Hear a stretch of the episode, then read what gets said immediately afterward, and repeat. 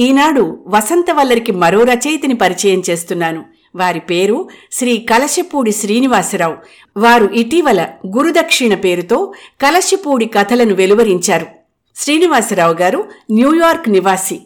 ఆంధ్రప్రదేశ్ విజయనగరం జిల్లాలో బొబ్బిలిలో జన్మించారు. ఆంధ్ర యూనివర్సిటీలో ఎంఎస్సి చదివి యూనివర్సిటీ ఆఫ్ ప్యారిస్లో పీహెచ్డీ చేసి కొలంబియా యూనివర్సిటీలో మాలిక్యులర్ జెనెటిక్స్ పరిశోధనతో అమెరికా జీవితం మొదలుపెట్టారు పంతొమ్మిది వందల ఎనభై ఎనిమిదిలో. వీరికి పరిశీలన పరిశోధన రచన వృత్తి ప్రవృత్తి కూడా. పంతొమ్మిది వందల డెబ్బై ఐదు మొదటి ప్రపంచ తెలుగు మహాసభల నుండి తెలుగు సాహిత్యంతో సభాపరిచయాలు మొదలయ్యాయి. పంతొమ్మిది వందల తొంభై మూడు తానా కథ సంకలనంతో తన కథలతో తెలుగు పాఠకులకు పరిచయమయ్యారు. రెండు వేల ఇరవైలో ముప్పై కథల సంకలనాన్ని గురుదక్షిణ పేరుతో ఏడవ ప్రపంచ తెలుగు సాహితీ సదస్సులో ఆవిష్కరించారు. కలశపూడి శ్రీనివాసరావు గారికి కృతజ్ఞతాభివందనాలతో ఇవాళ వారు రచించిన కథ ఒకటి గురుదక్షిణ పుస్తకం నుండి తీసుకుని చదువుతున్నాను. కథ పేరు బొబ్బిలి పద్దెనిమిది వందల డెబ్భై ఆరు.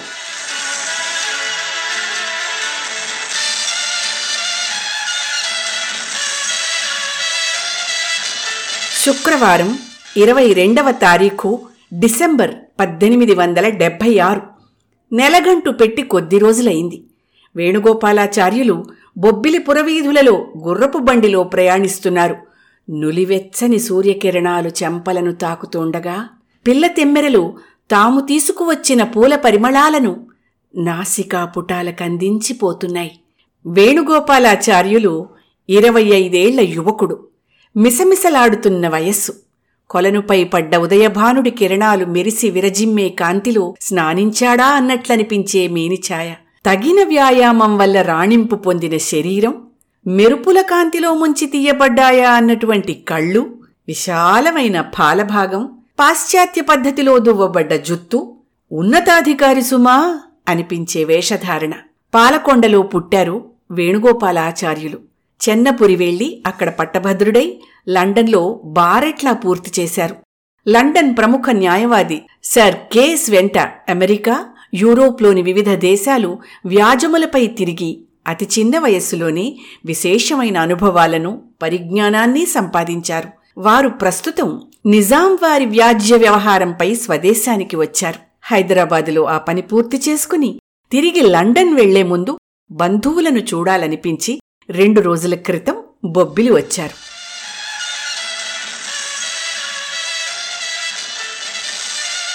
మీ అమ్మ పెళ్ళిలో జరిగిన గొడవల వల్ల మీ బామ్మగారికి మీ నాన్నగారికి మేమంటే గిట్టక? మీ అమ్మని మిమ్మల్ని పంపకపోయినా? మమ్మల్ని చూడ్డానికి వచ్చావా నాయనా? మీ అమ్మని చూసినట్టే ఉందిరా. అని కన్నీళ్ళు పెట్టుకున్న అమ్మమ్మ ఇల్లు కదలనివ్వలేదు వేణుగోపాలాచార్యులని. కచేరీ సావిట్లో ఏర్పరిచిన కుర్చీల్లో పెద్దలంతా కూర్చునున్నారు.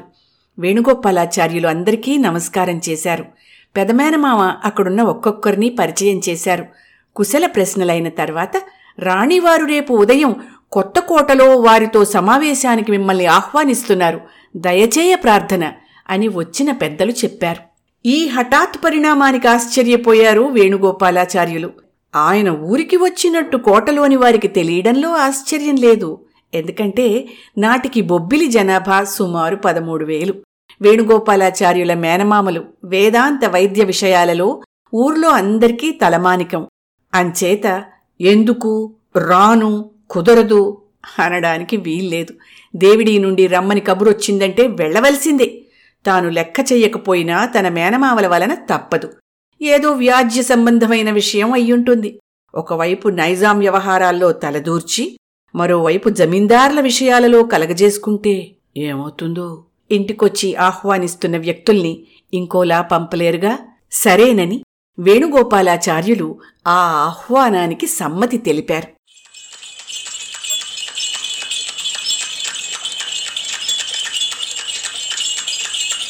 గుర్రబ్బండి ఆగిన కుదుపుకి వేణుగోపాలాచార్యులు ఆలోచనలలోంచి తేరుకున్నారు. బాబు ఇదే ఒబ్బిలి కొత్తకోట అని రౌతు లచ్చన్న అన్నాడు. అక్కడ దేవిడీ ముందున్న సేవకులు బండి ద్వారం తెరిచి వినయంగా నిలబడ్డారు. రాణి చెల్లాయమ్మగారి మందిరానికి వెళ్ళాలి కదా. ఇక్కడే ఆపేశావే? అన్నారు వేణుగోపాలాచార్యులు. రౌతు లచ్చన్న సమాధానం ఇచ్చే లోపలే శ్రీ వేణుగోపాలాచార్యుల వారికి వందనములు. మేము బొబ్బిలి ఆస్థానం దివాను పదవిలో ఉండి రాణి లక్ష్మీ చెల్లాయమ్మ బహదూరు వారి సేవ చేసుకుంటున్న వారం.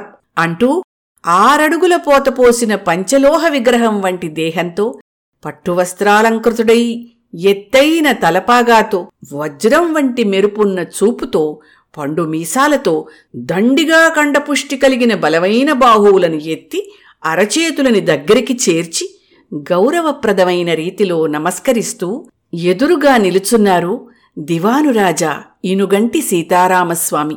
వేణుగోపాలాచార్యులు ప్రతి నమస్కారం చేశారు. పరివారంలోని యువతులు వేణుగోపాలాచార్యులపై పూలు జల్లారు. సమావేశానికని రప్పించి ఈ పూలు జల్లడమేమిటి? అని కాస్త ఆశ్చర్యమనిపించింది. కించిత్తు ఆలోచనలో కూడా పడ్డారు వేణుగోపాలాచార్యులు. సరే ఎందుకు పిలిపించారో? ఏమంటారో? ఏం వినాలో?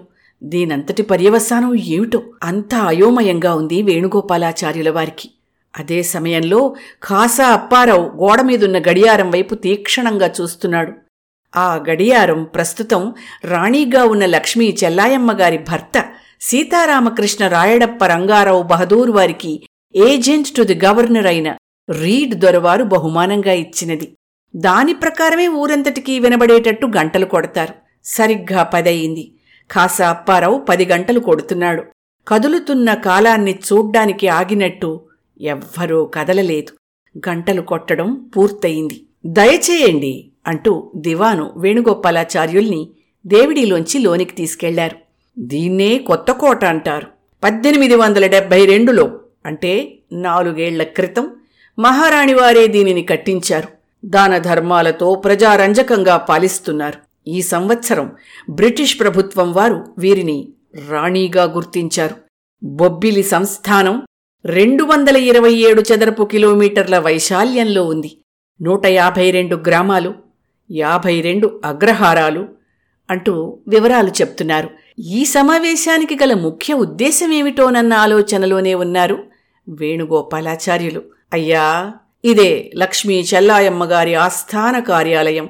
ఇటువైపు తిరిగితే ఉన్నది ప్రత్యేకాహ్వానితులకై కేటాయించిన సభామందిరం అంటున్న దివాను గారి మాటలతో ఆలోచనలలో నుండి బయటపడి పరిసరాలను పరికించారు వేణుగోపాలాచార్యులు. విశాలమైన వసారా ఎత్తైన స్తంభాలు చుట్టూ చిన్న చిన్న పూల మొక్కలు మంచి పోషణ వలన కాబోలు చక్కగా పూశాయి తెల్లని నందివర్ధనం పూలు.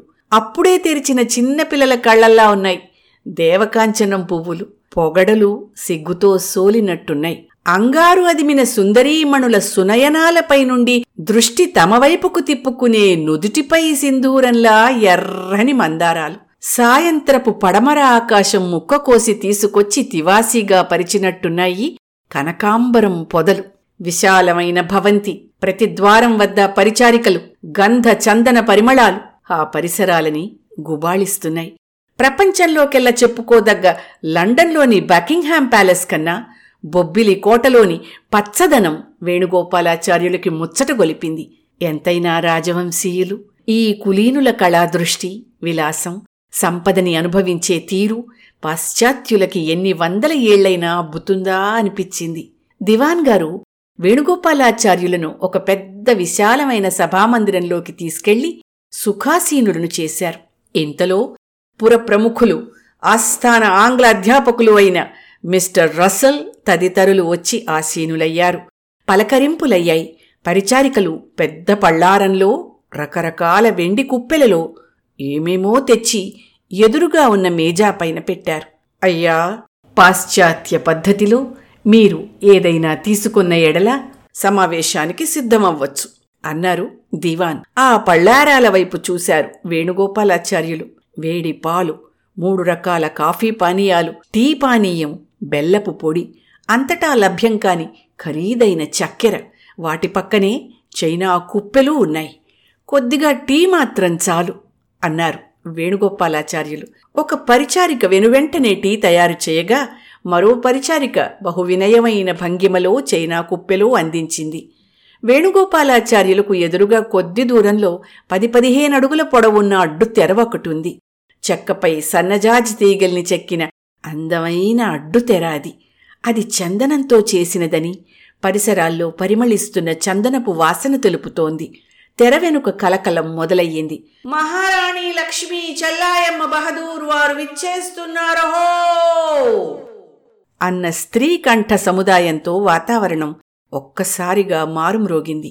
వేణుగోపాలాచార్యులు వారు లేచి నిలబడాలో కదలకుండా కూర్చోవాలో తెలియని స్థితిలో ఉండగా దివాన్ గారు అందించిన చెయ్యిని పట్టుకుని లేచి నిలబడ్డారు.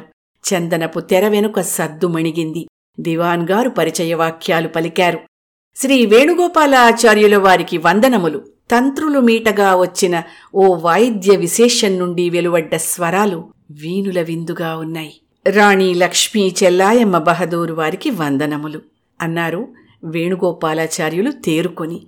అతి తక్కువ వ్యవధిలో మా ఆహ్వానాన్ని మన్నించి విచ్చేసినందుకు కృతజ్ఞతలు అన్నారు రాణి. ఆ తెర చిన్ని చిన్ని సందులలోంచి ఆమె కనిపించకూడదన్నట్టు దానిపై నేత వస్త్రం అటువైపు నుండి కప్పినట్టు తోస్తోంది. ఆమె గొంతు ఆనంద కుతూహల సమ్మేళన రాగంలా మెల్లమెల్లగా మొదలైంది. పిదప గంభీర అధికార స్వరంతో మేళవించినట్టనిపించింది వేణుగోపాలాచార్యులకి.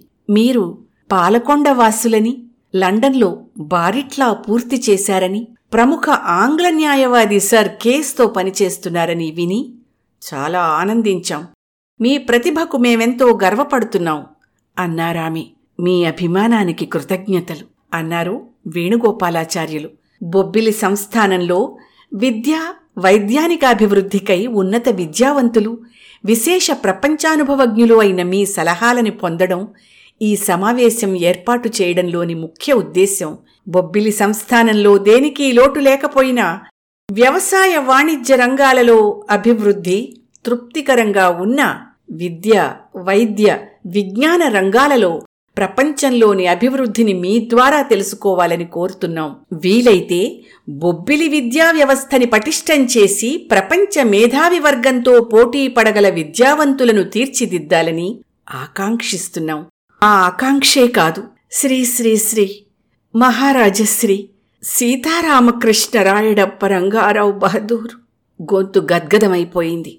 తారాస్థాయికి చేరబోతున్న ఒక కమ్మని రాగప్రవాహం జీరపోయి ఆగిపోయింది. స్వర్గస్థులైన మా మహారాజావారు నీటితో నిండిన చేదతో లోతైన నూతిలో నుండి నీళ్ళు తోడేటప్పుడు తుళ్ళిపడుతున్నట్టుగా తొణికిసలాడుతున్న కంఠంతో భక్తి ప్రపత్తులు వాత్సల్యాభిమానాలు ఒకదానితో ఒకటి పోటీ పడుతున్న రీతిలో దివాన్ గారు చెప్పడం మొదలెట్టారు.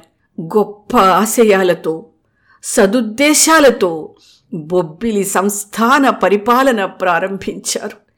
అనతి కాలంలోనే జనవరి పదకొండు తారీఖు పద్దెనిమిది వందల యాభై ఏడున బొబ్బిలి విజయనగరాల మధ్య ఒక చక్కనైన ఒడంబడిక ఏర్పడింది.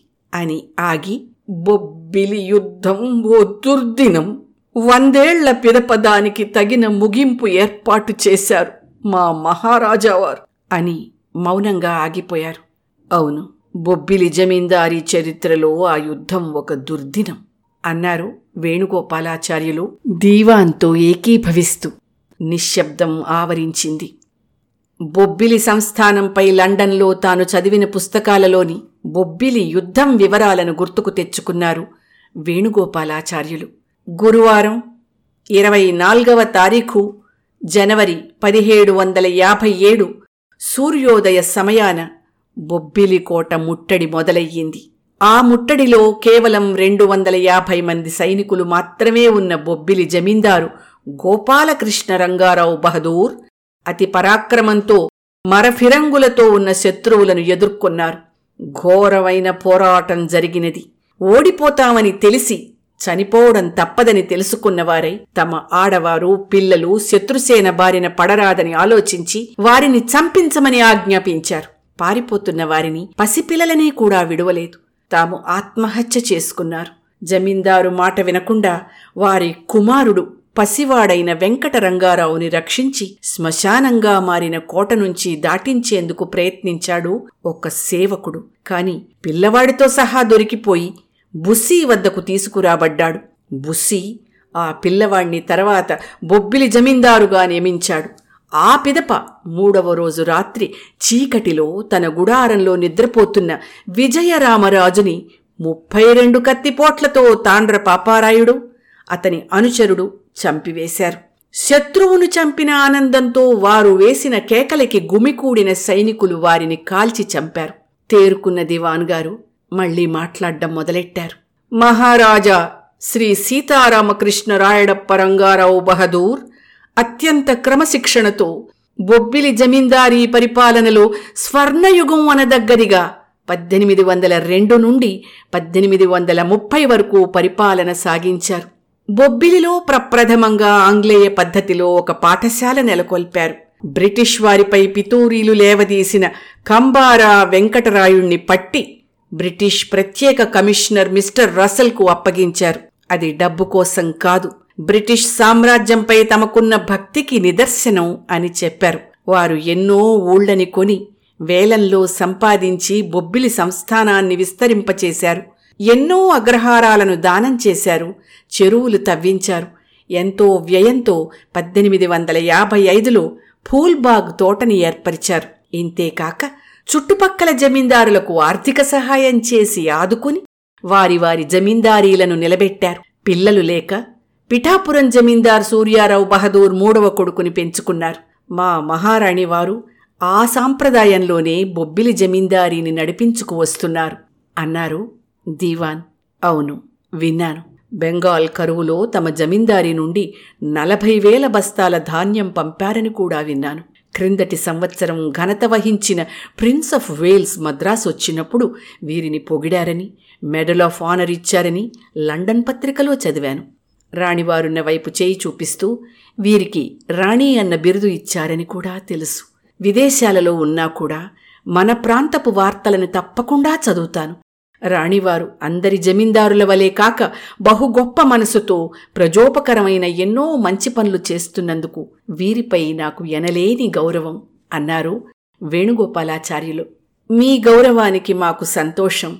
వివిధ దేశాలు తిరిగి వివిధ రీతులు గమనించిన మీరు మా కుమారులు బొబ్బిలి సంస్థానపు పదిహేనవ రాజు త్వరలో ఈ రాజ్య పరిపాలనను చేపట్టబోతున్న కుమార రాజశ్వేతాచలపతి వెంకటరంగారావు బహదూర్ తన హయాంలో ఏ ఏ కార్యక్రమాలు నిర్వర్తిస్తే బావుంటుందో తెలిపే అభిప్రాయాలను కోరుతున్నాం అన్నారు రాణిగారు.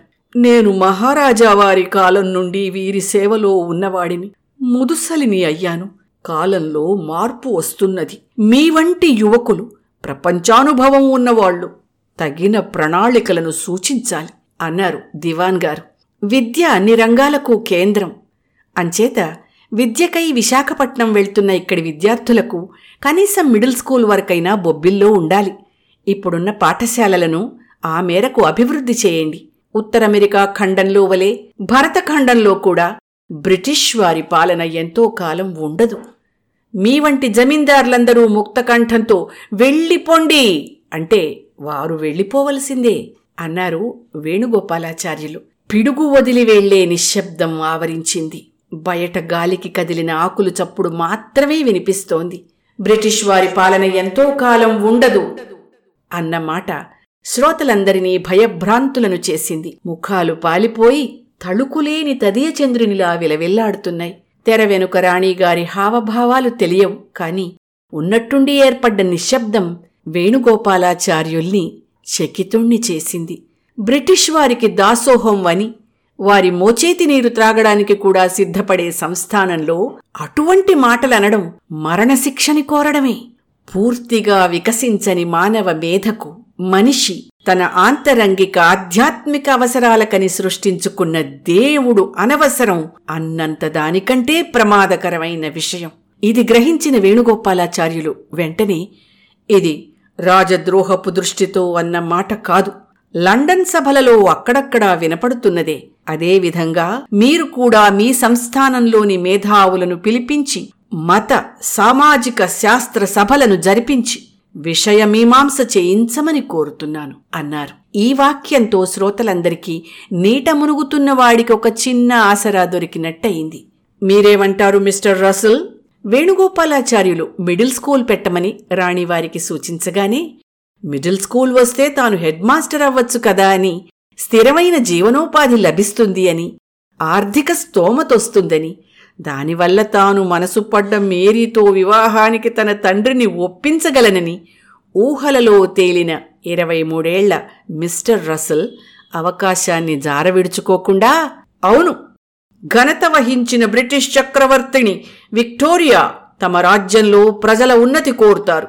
భారతీయులను విద్యావంతులుగా విజ్ఞానవంతులుగా చేయడానికే ఎన్నో కష్టనష్టాల కోర్చి ఈ దేశం వచ్చినవారు. ఆ లక్ష్యంలో భాగమే అవుతుంది మిడిల్ స్కూల్ పెట్టడం అని సంభాషణను మళ్ళించారు. వేణుగోపాలాచార్యుల వారు మిస్టర్ రసల్ను ఖండించనూ లేదు సమర్థించనూ లేదు. మీ ఆలోచనలు మాకు వింతగానూ ఆకర్షణీయంగానూ ఉన్నాయి అన్నారు రాణిగారు. మీరు ప్రముఖ న్యాయవాది సర్ కేస్ శిష్యులు. సర్ కేస్ గ్రేట్ బ్రిటన్ రాజకీయాలలో ముఖ్యులైన బెంజమిన్ డిజ్రైలీ గారి మిత్రులు కూడా. అందుచేత లండన్ మహానగర ప్రముఖుల సాంగత్యం అమెరికా దేశస్థుల పరిచయం వాటి వలన వీరి ఆలోచనా సరళి క్రొత్త రీతులలో సాగడం సహజమే మరి అన్నారు దీవాన్ గారు. వీటితో పాటు మీరు ఆధునిక విజ్ఞాన శాస్త్రాలకు కూడా తగిన స్థానాన్ని కల్పించాలి. మీ సంస్థానంలో కుల విద్య చాలు అనుకుంటున్న వివిధ కులాల వారు తాము అధికులమని భావించి మీరు పెట్టిన పాఠశాలలకు వచ్చే మిగిలిన కులస్థులతో చదవరాదనుకుని విద్యా విహీనులవుతున్న వెలమలు మీ సంస్థాన అభివృద్ధి పథకాలకు కళంకం తెస్తున్నారని నా ఉద్దేశ్యం. ఈ విషయంలో రాణివారు శ్రద్ధ తీసుకోవాలని నా మనవి అన్నారు వేణుగోపాలాచార్యులు. అవును ఈ విషయం మాకు చింత కలిగిస్తున్నది. దివానుగారు ఈ విషయంపై సమగ్రమైన ఆలోచన గావించి తగిన ఉత్తర్వులను జారీ చేయడానికి సిద్ధం చేయించండి అన్నారు రాణిగారు. చిత్తం మహారాణి వేణుగోపాలాచార్యుల వారు మా ప్రజల ఆరోగ్యం కూడా మాకు చాలా ముఖ్యం. ఈ విషయంలో మీ సలహా ఏదైనా ఉంటే వినాలని కోరుతున్నాం అన్నారు రాణి. తప్పకుండా మనవి చేస్తాను మహారాణి. ప్రముఖ వైద్యురాలు డాక్టర్ సోఫియా జక్స్ బ్లాక్ రెండు సంవత్సరాల క్రితం స్త్రీలకై ప్రత్యేక కళాశాలను London school of medicine for women పేరిట స్థాపించారు. మీ సంస్థానం నుంచి కూడా కొందరిని అటువంటి విద్యకు పంపి ప్రోత్సాహమిస్తే మీకు మీ ప్రజలకు మహోపకారం జరుగుతుంది కూడా. నిజమే అనుభవజ్ఞురాలైన మంత్రసాని పురుళ్ళ గంగమ్మ మన సంస్థానంలో చాలా కాలం పాటు పనిచేస్తున్న ఆధునిక వైద్య విజ్ఞానం ఉన్న ఒక వైద్యురాలి ఆవశ్యకత ఎంతైనా ఉన్నది. దీవాన్ గారు ఈ విషయంలో మన సంస్థానం ఏం చేయగలదు అన్న ప్రశ్నకు చిత్తం మహారాణి తప్పక చర్యలు చేపడతాం.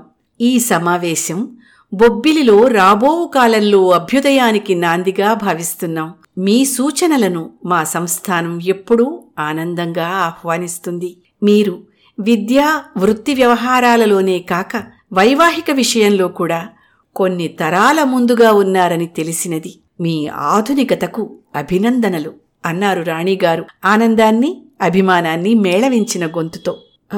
అంటే తడబడ్డారు. మీరు వచ్చే నెల పదహారవ తేదీ నాడు హైదరాబాద్ నగరంలో నిజాంవారి ఆస్థాన పర్షియన్ కవి కుమార్తె నహిత్ను వివాహమాడబోతున్నారని తెలుసు. ఆ వివాహ మహోత్సవానికి రావలసినదిగా కోరుతున్న నిజాంవారి ఆహ్వానం పాలకొండ జమీందార్తో సహా మాకు అందినది. శుభాకాంక్షలు అన్నారు రాణి. ఈ వార్త ఇంతవరకు చేరినదా? అని నిశ్చేష్టులైనారు వేణుగోపాలాచార్యులు. ఇంతలో ఇద్దరు యువతులు ఒక వెండి పళ్ళెంలో రెండు ముఖమల్ సంచులతో వచ్చి ముందు నించున్నారు. మీ వివాహానికి మా తరఫున ఒక ప్రతినిధి హాజరవుతారు. మీకు మీ కాబోయే సతీమణికి మా వ్యక్తిగత బహుమానంగా ఈ బంగారు ఆభరణాలని స్వీకరించండి. ఆమెకు మా ఆస్థాన ఆహ్వానాన్ని అందించండి అన్నారు రాణిగారు. అలాగే మహారాణి అలాగే. వేణు వేణు లేలే ఎవరా మహారాణి? నేను తప్ప నీకు అందరూ కల్లోకొస్తారు లేలే ఆఫీస్కి వెళ్ళాలి నేను అన్న మాటలు వినిపించాయి. కళ్ళు తెరిచి చూశాను. కొత్త కోట భవంతి దివానుగారు లేరు. ఎదురుగా మా ఆవిడ ఫుల్ సూట్లో గదిలో అటూ ఇటూ తిరుగుతూ తన బ్యాగ్ సర్దుకుంటోంది. చుట్టూ చూశాను. ఆ బెడ్రూమ్ అద్దాల కిటికీ కిటికీలోంచి చూస్తే San Francisco Golden Gate Bridge. ఓహో! అర్థమైంది. నేను అమెరికాలో కాలిఫోర్నియా రాష్ట్రంలో శాన్ ఫ్రాన్సిస్కో నగరంలో మా ఇంట్లోనే ఉన్నానన్నమాట. ఇది బొబ్బిలి రాణి గారి కోట కాదన్న మాట.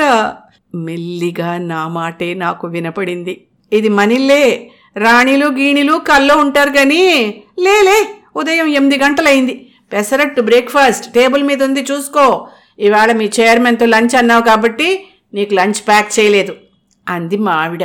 మా పిల్లలిద్దరూ స్కూల్కి వెళ్ళడానికి తయారై వచ్చారు.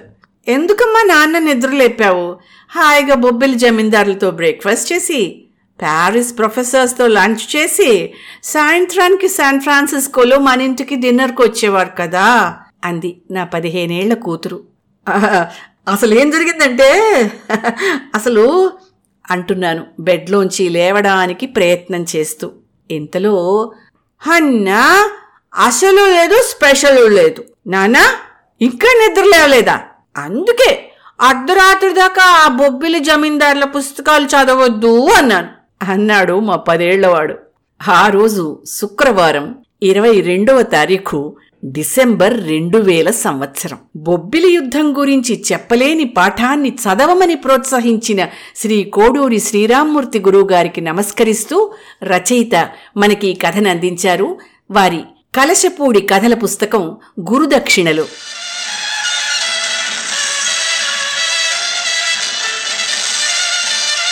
వసంతవల్లరిలో శ్రీ కలశపూడి శ్రీనివాసరావు గారు రచించిన గురుదక్షిణ. కలశపూడి కథల పుస్తకం నుండి బొబ్బిలి పద్దెనిమిది వందల డెబ్బై ఆరు కథ విన్నారు.